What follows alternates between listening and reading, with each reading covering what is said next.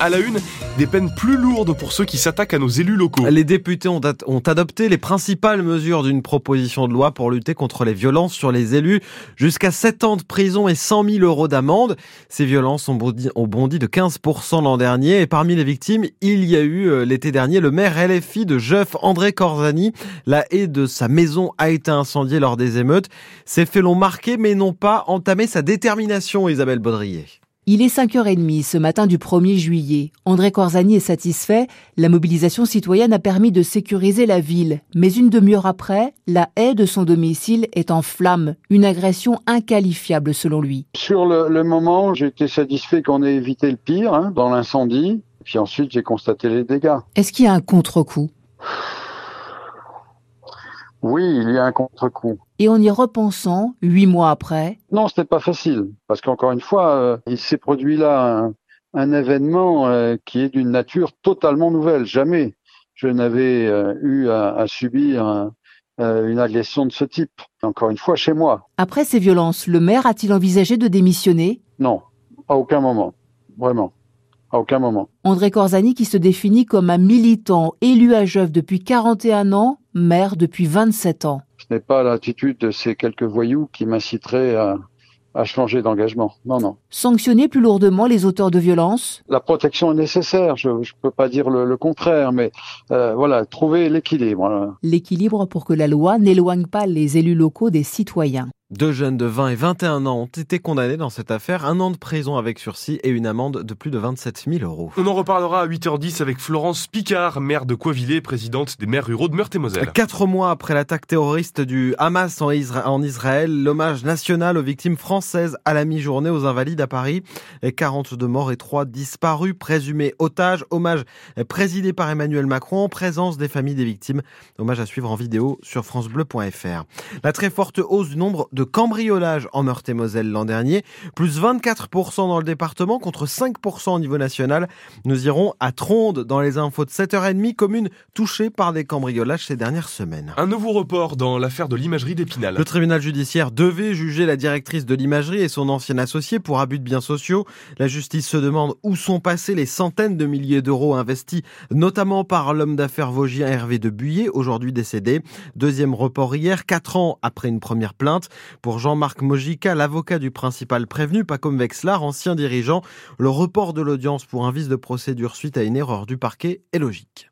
Il manquait une pièce essentielle dans le dossier qui a été transmis au prévenu, un loupé de la part du parquet. Nous avons des investigations complémentaires à faire. Je ne suis pas certain qu'il faille faire un lien entre la durée de la procédure, qui a son temps judiciaire, et puis le développement de l'activité de l'imagerie d'Épinal.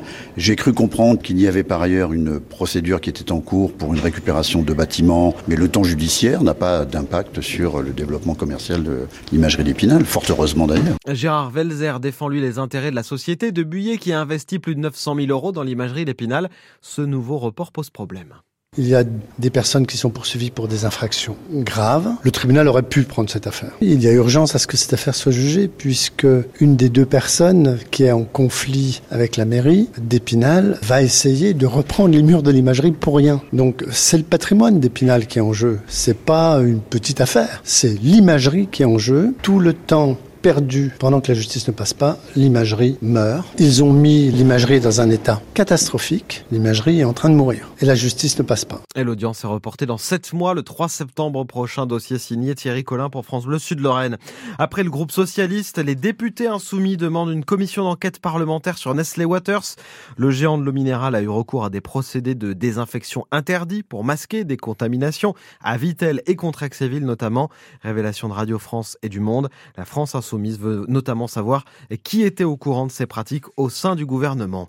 Le groupe Lactalis était dans le collimateur des agriculteurs la semaine dernière, accusé de ne pas payer aux producteurs le juste prix du lait. Il est aussi surveillé de près par la justice. Plusieurs sites ont été perquisitionnés hier pour des soupçons de blanchiment de fraude fiscale aggravée. Le géant mondial du lait basé à Laval pourrait avoir caché plusieurs centaines de millions d'euros au fisc français. La composition finale du gouvernement devrait être dévoilée aujourd'hui. Une quinzaine dizaine de ministres délégués et de secrétaires d'État pour accompagner les 14 ministres nommés il y a un mois maintenant. On ne sait pas encore si la nancéenne Carole Grandjean en fera partie. Elle était ministre déléguée à l'enseignement et à la formation professionnelle sous Elisabeth Borne. C'est parti pour les championnats du monde de biathlon. À Nové Mesto, en République tchèque, relais mixte. Dans la délégation française, il y a le Vosgien Fabien Claude, champion du monde en titre sur le relais l'an passé. Et comme le reste de l'équipe de France masculine, le biathlète de Basse-sur-le-Rue est dominé cette saison par la Norvège. Stéphane Boutiot, le directeur des équipes de France, espère un déclic on discute énormément, bien entendu, on essaye euh, de les aider un maximum, on essaie de, trouver des solutions, on essaye d'analyser, de, prendre du recul par rapport à ce qui s'est fait depuis le début de saison, à ce qu'ils ont pu faire par le passé. J'espère qu'ils euh, vont savoir rebondir là, parce que le potentiel, il est là. Donc euh, nous, on essaye de les rassurer, on essaie de, leur remémorer ce qu'ils ont pu faire par le passé, et leur dire que c'est pas possible que ça s'évapore comme ça du jour au lendemain. Ils n'ont pas 40 ans, ils sont a priori en pleine possession de leurs moyens. Donc euh, il faut juste qu'ils retrouvent la confiance. La confiance, en fait, le, souci majeur, c'est derrière la carabine. Aujourd'hui, euh, si on prend une moyenne de temps de ski depuis le début de la saison des garçons, ils sont au même niveau que Tariebeu. Tariebeu, aujourd'hui, il est deuxième mondial. Donc euh, la différence, elle se fait uniquement derrière la carabine. On sait qu'ils savent faire, mais en cours, ça passe pas.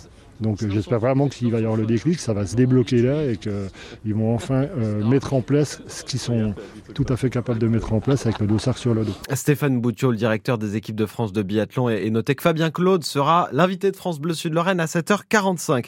Puis les huitièmes de finale de la Coupe de France de football, Sochaux a été écrasé par Rennes 6-1 hier soir. À suivre euh, aujourd'hui notamment Lyon-Lille et PSG Brest. 7h06 sur